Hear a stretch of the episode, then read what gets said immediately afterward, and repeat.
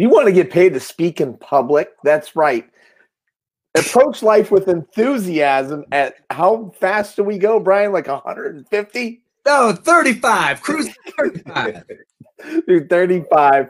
We're going to talk a little bit about social media and kids because people are absolutely going out of their minds and are shocked about the new Netflix special uh, documentary, The Social Dilemma, and uh, get into some other good stuff with my good friend Brian Blasko, former keynote of DOYO Live in 2017. Yeah. A repeat offender. Great to have him back. DOYO Live Marketing Show presented by iSynergy. Got to pay those bills, brother. That's right. Thank you, iSynergy. And you know, here, here's the here's the first uh, question. Let's build a little bit of context for for people that are new. There's a lot of people when I posted this, by the way. There's a lot of Brian Blasko fans that are out there in the world today. Oh, geez. I, I scheduled this on Facebook, and next thing you know, I start getting messages. We love Brian Blasko. He's the man. Like, what about me? No, I'm joking. So I paid for those. B, tell us what you tell us what you do, man. Tell us tell some of our new uh, new people sure. what you do. Yeah. Sure. So I'm a professional speaker. Uh, some people want to call me a motivational speaker. That's fine. I do motivate. I do a tremendous amount of keynote speeches, but I also do a lot of training and development. Uh, maybe some people don't realize that. I love delivering the opening or closing keynote presentation for a conference. But at the same time, some of my clients will have me do the opening keynote and then stick around for a breakout session. So you know how the conferences go. It's two or three days. You got the opening keynote, then you have some multiple breakout sessions. So I do a lot of training development on interpersonal communication, leadership, and team building. Leadership, communication, team building, and I also, you know, I left. I think I left out the fact that obviously not only do you do that, but you also published a book as well. You're an author. I am. I've written two. Actually, I'm working on the third right now. D. No kidding. I didn't. I didn't realize that there was a second. Now, the first book is base, the basic fundamentals of everything that you talk about in going through life at 35 miles an hour. We we that's the yeah. title of it, right? Cruising through life at 35. Yeah, it's a motivational book, personal development, makes you feel good about who you are and what you do. And now, book number two. Book number two is called Sending Signals: Cruising Through Life with Leadership. So I wrote this book like an allegory parable story. Have you ever read uh, Move Who Moved My Cheese by Spencer Johnson? Yes. Back in the day. So I created this traffic light with three characters, Rudy, Yanni, and Gertie. Rudy red light, Yanni yellow light, Gertie green light. And they represent the three types of leadership passive, aggressive, and assertive. So Rudy red light's the aggressive leader. Yanni's kind of like eh, passive. And then you have Gertie green light, who's the assertive, optimistic leader. So the whole premise of the book is this traffic light goes on a race every year that that road signs and traffic signals throughout the world compete in, but humans don't know about it. And the cool thing about this race is the winner gets to become human. So every year, Rudy, Yanni, and Gertie compete against each other to win the great race to become human. And this year, Gertie says, Hey, what the heck are we doing? Let's combine our leadership skills and win this thing together. So the whole beginning of the book is about her convincing Rudy and Yanni to combine their leadership skills. In the end, they finally do. They win the race. And the next chapter of the book is they each wake up and they're human. So one's sliding down a fire pole going to work, one's heading to a corporate office, and one's coaching Little League Baseball. And they use in the real world the lessons of leadership they learned while running this race. It is quite possibly, and I know that you know. For those of you that do not know, Brian's been on several times. We joke around a lot in person, offline, and online. But yeah. Incredibly intelligent, depth, super well thought out kind of topic, and a lot of big words in there like allegory and things like that. But I love it. It's got so much depth to it. And now the third book that you're working on. So I the third book. By the way, people probably think that I like that like you're on and we set the, like I had no idea that you were working on a third book. Okay, yeah, yeah, it's it's true. So we're not promoting it at all because it's not finished yet. But the third book's uh, close and dear to my heart because it's simply called "Be Better."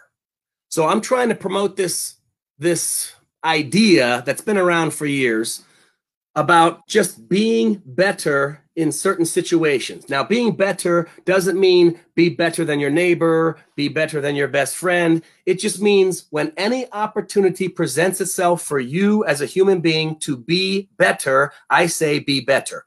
So the book has 10 sections be humble, be kind, be friendly, be thankful, be giving. So I each chapter talks about how we can be better by using these concepts and ideas that we learned as kids. Don't lie, don't cheat, don't steal, kind of your neighbor, say please and thank you. It's literally going back to the basics. Yeah. And it's a motto I have actually in my dining room downstairs. I have the words be better. It's it's just 10, 10 ideas for a better, simpler life. On with Brian Blasko, speaker, author, all around great guy, super enthusiastic. If you have a question for Brian, go ahead and put it in the comments for us. We'd be glad to answer. I'd be glad to answer a question for you as well if you have one. And in, in the meanwhile, what are two tips that you have for our, for our listening audience today on what it takes to be able to come up with a book, write the book, finish the book, and and put it out there for the world to consume? Okay, so in my opinion, and this is the truth, I'm not just blowing smoke up your butt. Everyone has a book. I mean, it, it, everyone has a book within them. It is not magic. It is not rocket science. It's not brain surgery. What I did was I took an idea that I had in my head, put it down on paper, and I literally just outlined what I wanted different chapters to be on the first book and the second book, and so on and so forth. And then I just literally started writing, and I had peer reviews, I had friends and family people read it, tell me what they like, tell me what they didn't like. Then I did hire a professional editor out of California, and she did edit my first two books. The third book I'm probably just going to do on my own. The Be Better concept. It's pretty simple. Uh, but if you have an idea for a book, I don't care if it's how to tie your shoelace correctly Someone out there wants to read it. So no matter what your message is, whether it's perseverance, how to be a better marketer, how to be a better father, a mother, any idea or concept you have, someone out there also is probably interested in it as well. It's not difficult. Now I will say this. I did push my book to a lot of major publishers and I had, you know, I had to find a literary agent first because back in the day you can just go to a publisher, but now you can't just go to a publisher. So you have to find a literary agent. And I, I think I can use this analogy with your audience, and I hope they're not offended. The literary, the, the literary agent is like your pimp, and try to pimp you out to all these different publishing companies. So I hope that didn't offend anyone, but it's literally true. You give your information to this person, and then they take it and they push you. They try to market mm. you. Speaking of marketing, and I had some success with it, but a lot of times when you sell your rights to a publishing house, you lose the rights. So I started my own publishing company. I bought 10 ISBN numbers, you know, the barcodes on the back, so I could publish sure. books on my own. And go right to like direct to Amazon? Well, you have to go through a, a, a, a whatchamacallit. You have to have a distributor before it can get onto Amazon or in the bookstores. So my distributor was Bookmasters for, for probably 15, 20 years. I had them, and my book in the beginning was in Barnes and Nobles. It was all over Amazon and stuff like that. But I've kind of pulled back because most of my book sales now, to be honest with you, are in my seminars. So let, let's switch gears for a moment. It's a nice segue into public speaking. Mm. I mean, effectively, you do workshops, right? But there also comes along. How, how did you start getting paid speaking gigs? That's a great question. So I'm not sure if your your listeners know my past history. My original goal in life, I'm not even sure if you know this, was to be Dennis Schiraldi. no. I, can't, I can't stand you, man. but I can't because I have too much hair, so I can't be Dennis. So my original goal in life was to be a college professor. That was my dream. So I went okay. to Youngstown State for my undergrad. I went to the University of Akron for grad school. When I finished grad school, the university actually hired me on as a part-time faculty member. So I taught for a year and a half. I taught public speaking courses, I taught communication courses, and I was just about to jump into my PhD program when Dr. Rancer, one of my mentors, one of my one of my best influences in my life, brought me into his office, sat me down, and said, "Listen, we love having you here. Get the heck out." And I said, What do you mean? He goes, You should take your show on the road. So I literally, Dennis, left academia, stopped the PhD program, and went into the world of professional speaking. And I had all this information with regards to communication, because that's what my background degrees are in. My, my undergrad's in speech communications, my master's is in interpersonal communication. So I thought, let me do some communication training. So to make a long story shorter, a friend of my parents, uh, Ray Hanna, wonderful man, passed uh, away recently another tremendous influence on me. I went to his company. Okay. It was a local company in Salem, Ohio. And I said, Mr. Hanna, give me 10 of your managers. I want to try a half day seminar for free. Won't cost you anything, but I have this half day seminar I've created. I want to give it to 10 of your managers, see how it goes. He said, absolutely. So I went in there. I did this half day seminar on communication for 10 of his managers. And after that day, he hired me back for all the employees and I got paid. And it was at that moment I said, okay, I can be paid to be a professional speaker. Right. Yeah. So so now does do you have to you have to write a book in order to be able to get paid speaking gigs? No. You no. didn't have a book at that time, did you? I didn't have a book at that time. In fact, I'm not, I mean, yes, you can call me an author, but I'm more of a professional speaker. I did write the books to help boost my credibility as a speaker with regard yeah. to leadership. Uh, I worked for about 10 years with the United States Postal Service, visiting all their BMCs, which are bulk mail centers, and PNDCs, which are processing and distribution centers. Uh, I have spoken at numerous of their national meetings. So I did 10 years of good work with them on leadership and team building, and I talked to the, the mail handlers and I decided I needed a book just to help boost my credibility. But I will be honest, I've never had a client hire me because I have a few books. I thought you were going to tell me that you delivered mail for like 10 years. I wish I could have. That'd be a cool job because you'd meet a lot of people and pet a lot of dogs. Our mail person, our mail carrier, plays with our dog every day. Like yeah. it's, the, it's the exact opposite. And one day the mail truck was going down the street and the dog was chasing the mail truck literally. And I wish I had my phone out to grab that picture because it was that moment. Like literally the dog was chasing the mail truck. Ah. So, um, so that gets us into our next step. Let's say that you have a little bit of energy would be an understatement. Mm-hmm. You, but you, you have, I would call it not just energy, but a general enthusiasm. You know, every time I see you, like you know, we're out, we're at a we're at a uh, a, a, youth basketball game. Both of our kids play youth basketball. Mm-hmm. You've got some things to say there. know, I'll see you at an event here, just passing by. Always just in a great mood. How do you, how do you approach life with that enthusiasm? How do you how do you bring that energy and that enthusiasm to other people? Well, that's cool. That's a great question to ask. So it does come natural. I'm not going to lie to you. I'm literally just a wired person. Uh, caffeine really doesn't make me more energetic. A lot of my clients think, boy, this guy has to drink Red Bull. He has to drink coffee. I'm naturally wired and I literally just get excited when I'm around people. I know that sounds crazy, but it's like when an owner comes home and the puppy dog's waiting for the owner and they're sitting there behind that door and the door opens, the puppy dog's like, ah. that's how I am with people. I just, I like being around people. So when I motivate, and this is a great question. A lot of people think to motivate others, you have to wave pom poms and and and be a cheerleader and tell them life's good, life's great. No, I, I do not blow smoke up people's butts. Here's how I motivate others.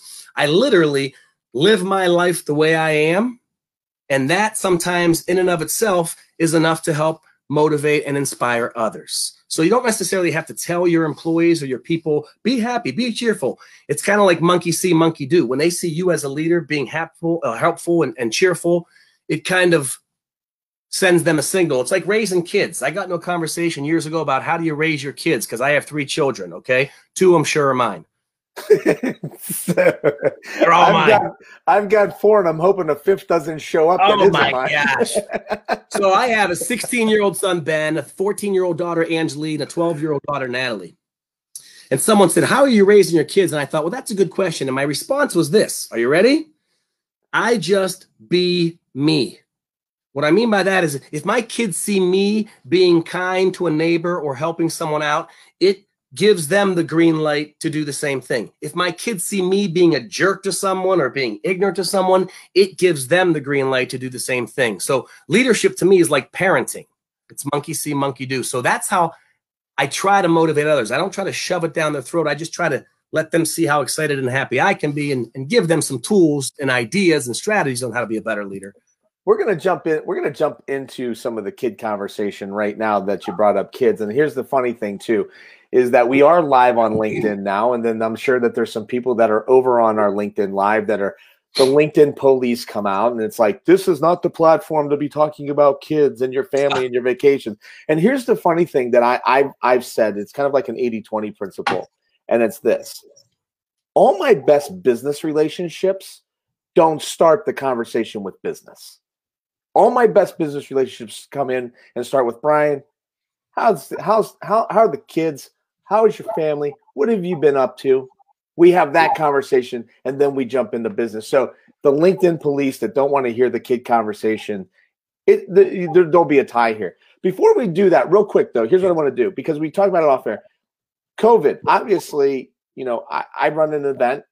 Um, thank God that I'm diversified in my my portfolio of business. I I have a consulting business that I, you know, I handle people's marketing for them.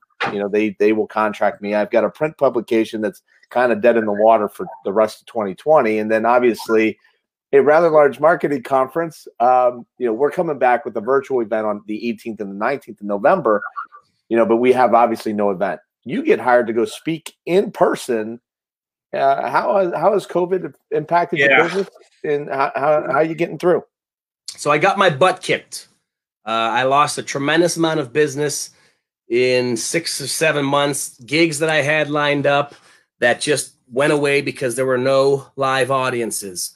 Yeah. My biggest, my biggest client, a partner of mine, actually, a, a, an organization I've partnered with over the years called CareRite Centers, phenomenal organization, rehabilitation and healthcare company.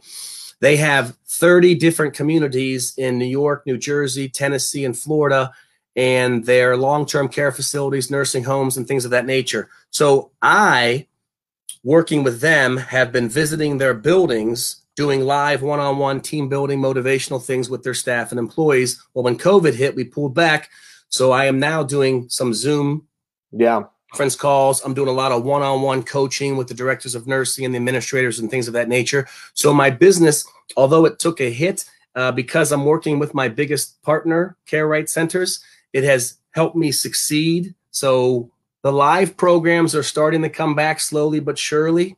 Um, Where'd you just get back from? Then you just say like just, started, I just did a, a, gig in Vail, Colorado for the first time. It was with a real estate uh, organization, and it felt good. I you you think I'm wired now, this audience? This is the first time in six months I've been in front of a live audience. So buckle. Let the lion out of the cage, right? And I am I am a maniac, but I'm controlled chaos. So controlled chaos. But business is is slowly going to pick up once these live programs and seminars. Brian, so you went and did that already, or it's coming up? Did it? How was it? What was the Very mood? Cool. What was the everybody? I, I tell you what, I took a flight from Pittsburgh to Dallas, Dallas to Vail, and all the flights were full. People were social distancing. It was nice. Everyone had a mask on. I felt comfortable. Everything was clean, sanitized. The audience was socially distanced. It was a smaller group. We only had probably maybe 100 individuals in the room, spread out. Yeah. Um, but I think people were eager to have that live interaction. They did live stream it as well. So for those who didn't want to attend the conference, right, see me on the live stream.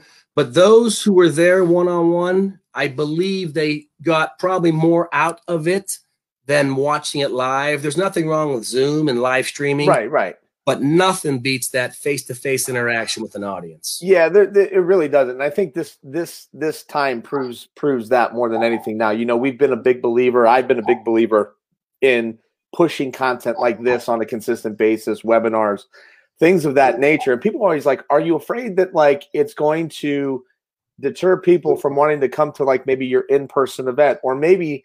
Maybe they don't need to hire you for marketing help because you give so much free marketing advice away and it's just the opposite. Either they're not going to take the time to be able to execute on all of it, so they call me, or they're confused. Yeah. Or the other the other part is this: is that like what I was saying during COVID to a lot of the exercise places was like put your classes on Facebook Live, And if anything, what's what it's going to prove is that when we do come back online, people don't want to just do a workout. Though they out of convenience, they might do a live workout over Zoom or over yeah. Facebook Live, but they want to come into your class. They want to make connections with other people. They want that tribal community feeling, that live in person 3D type of touchy feely atmosphere. And that's why I don't feel like this is going to displace. This is just an opportunity for convenience. Um, you know, I used to, we we did this interview from Branch Street. Um, yeah, two years ago. Yeah, and it just got to the point with with a time aspect that I had to start to leverage technology because I just couldn't get out because we got so much more busy. But I still feel the value in wanting to do the interview. So leveraging technology. So switching yeah. gears. Obviously, you and I are both. You're you're you're a few years ahead of me. You know, I've got 11, 9, 7, and, and 3. Okay. Oh, gosh, yeah. three.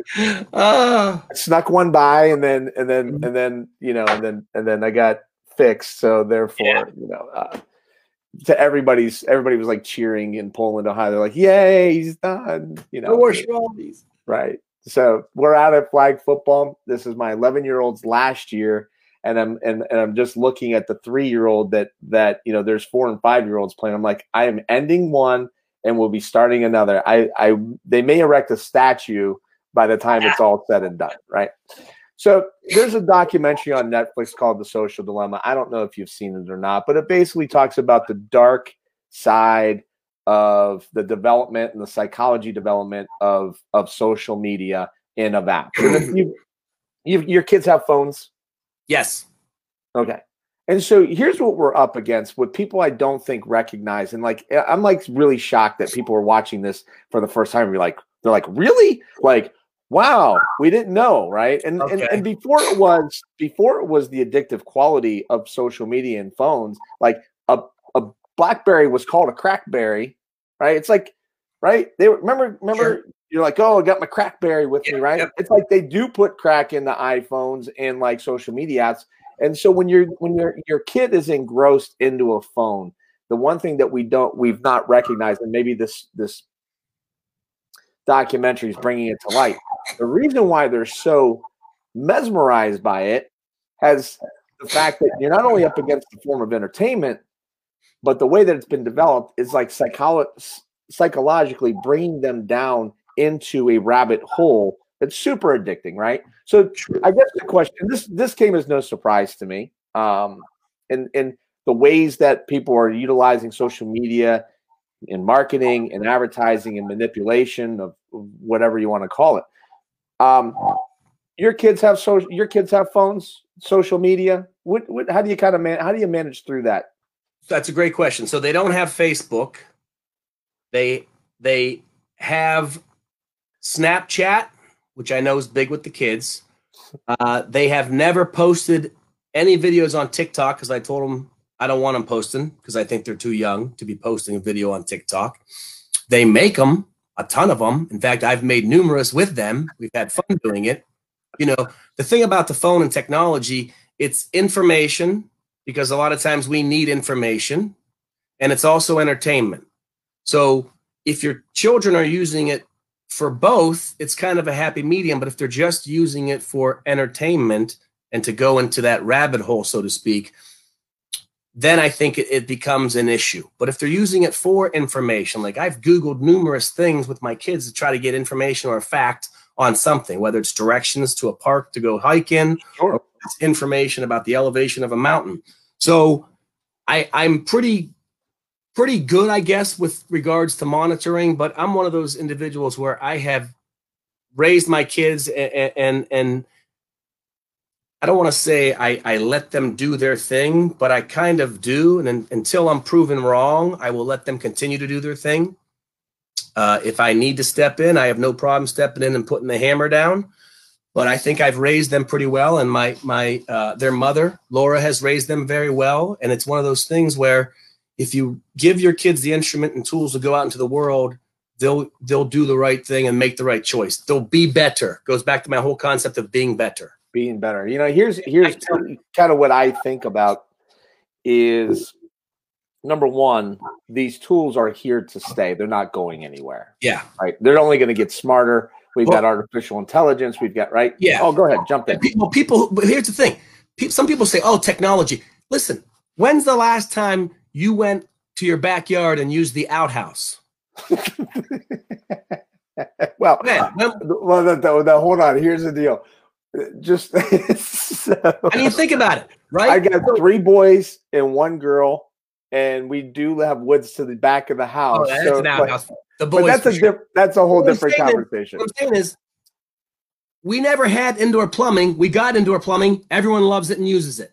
We right. never had microwaves back in the day. We got microwaves. Everyone has them and uses them. Right. So we never had cars. We had horse and buggy. So this to me is just another thing. It just has to be. It's just it, the technology side. It's an evolution of technology, and the way that I look at it is that our kid, our kids, are going to have to be computer savvy. They're going to have to be technology savvy in order to be able to get ahead and move forward in, in the world that we're living in. Yeah.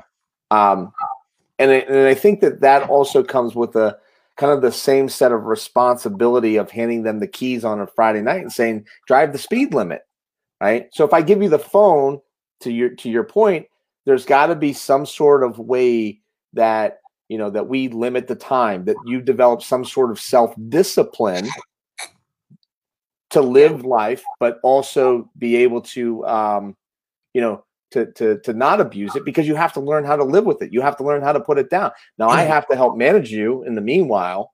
Yes. You know, to get you to that point. It's interesting though that you don't have you don't have Facebook, but there's chat uh Snapchat, Instagram. Yes. Um, I'm trying to think if my youngest daughter Natalie has ever posted on Instagram. I don't I don't think she has. And I think my middle daughter, Angelie, has maybe posted one or two pictures. Uh, my son Ben again doesn't post a lot, but they are they are on Instagram and they are on Snapchat. Oddly enough, though, we post a lot of lot of content with our kids on the social media, mm-hmm. so like the world can see them. That is true.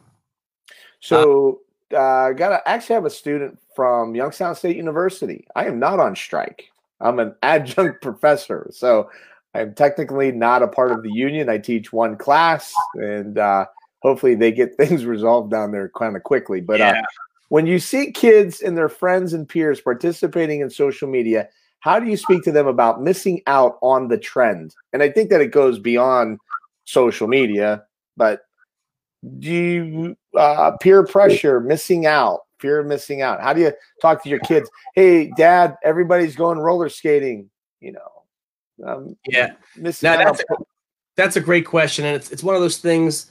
It's parenting 101. You learn by trial and error. Uh, I try to let my kids know that you know, even if the situation that presents itself is something they cannot be a part of, it doesn't necessarily mean uh, bad things will happen if they don't do this. That's the problem. We automatically think it's FOMO. Okay, right? Out FOMO okay? And, and people have it. I have it. I, I want to be around. I want to know what's happening. So i'm guilty of that myself. But it's one of those things where you try to explain to your kids you know it's the old cliche if, if so and so jumps off the bridge are you going to follow them and jump off the bridge? Well some kids will say yes some kids will say no. So it is very difficult to balance that that that or have that conversation with regards to you're going to miss out on things in life. That's just one of those things you have to explain to them. It's you can't do everything. You can't be everywhere all the time. We talk about good versus great in our house all the time. Okay. Um, Jim Collins. June, Junior was striking out his 10 year old year in, in, in travel, highly competitive travel baseball and couldn't figure it out. And I, I we're driving home and he's just like, when am I going to stop striking out? You know, it was, it was April and it was new to him. And I said, Look, bud, I don't know. I said, but we're going to go put our time in. We're going to figure this thing out because the difference between good and great is this. You know, great keeps going, good gives up. That's great. Right? Yeah. You, you know, baseball, you don't you're going to you're going to hear no more than you're going to hear yes. You're going to strike out more than you hear no. So developing young leadership, right? Is is that's also part of our good versus great. It's uh, the good, you know, good kind of does worry about missing out. Great doesn't concern themselves with that noise.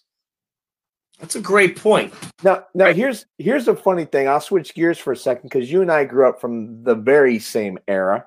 Yeah. Um, um, so, you know, 16, 17, 18 years old, you know, we were running around uh, Youngstown, Ohio, probably trying to sneak in places that we probably shouldn't have be- been, trying to see things that we probably shouldn't have seen. Okay. so now you know. I'm you know, guilty. you I'm know, right? Statute of limitations have passed. Okay. So I say this all the time. Would you rather have that 17 year old, 18 year old version of your kid? Or would you rather have the one that's going into the bedroom with the iPhone and trying to see potentially, you know, harmful videos that, that, you know, like what's, you know, I mean, I, right?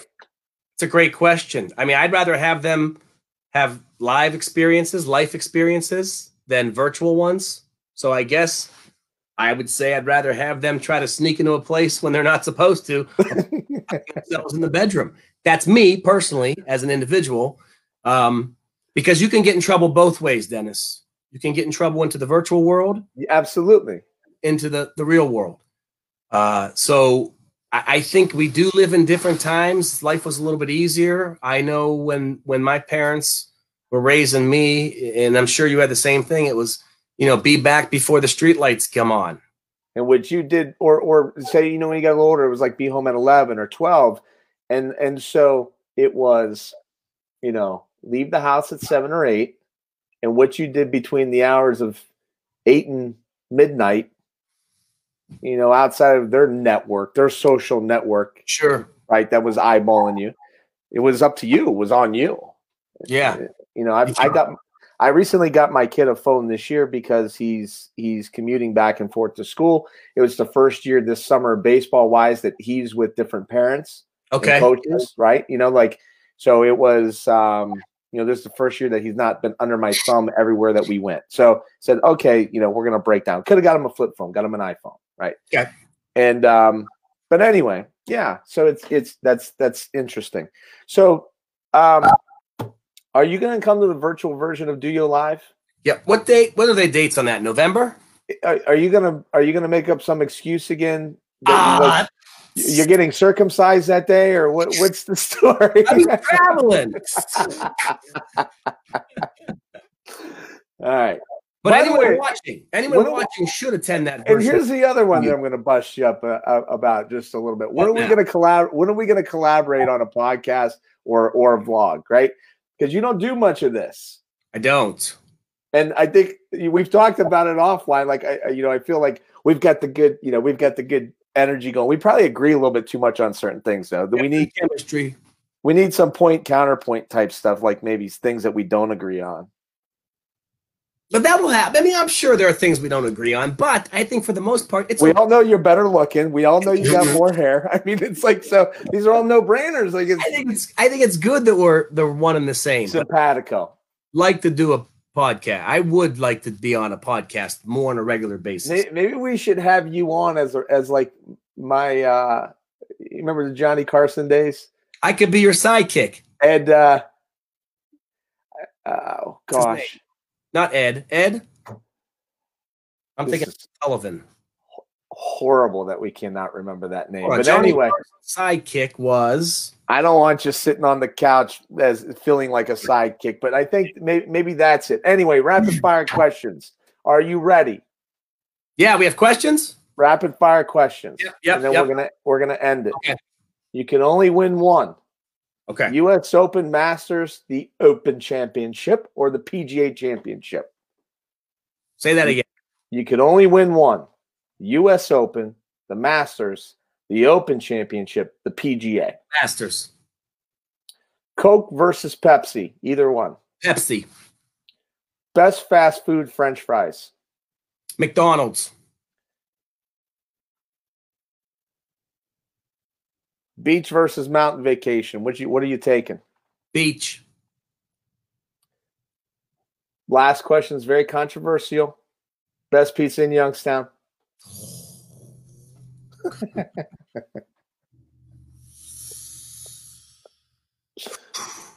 Elmton. crazy that you said that because last night, that's right, yeah. brother. We DoorDash large a large pie from the Elton and some roasted chicken. I'll leave it at that. Brian Blasko, thank you so much for dropping on by today. I super appreciate that you took the time out to be on the DOYO Live Market Show presented by iSynergy. You want to get a free ticket to DOYO Live? Subscribe to our newsletter, DOYO Live at doyolive.com. We're giving away 100 free tickets. It's going to be an online experience. And then I've got some plans to do an in person small event uh, in between Thanksgiving and, and Christmas. So stay tuned on that. Brian Blasko, thank you for dropping on by, brother. All of you stay safe out there. Thank you. Have a great week. See you.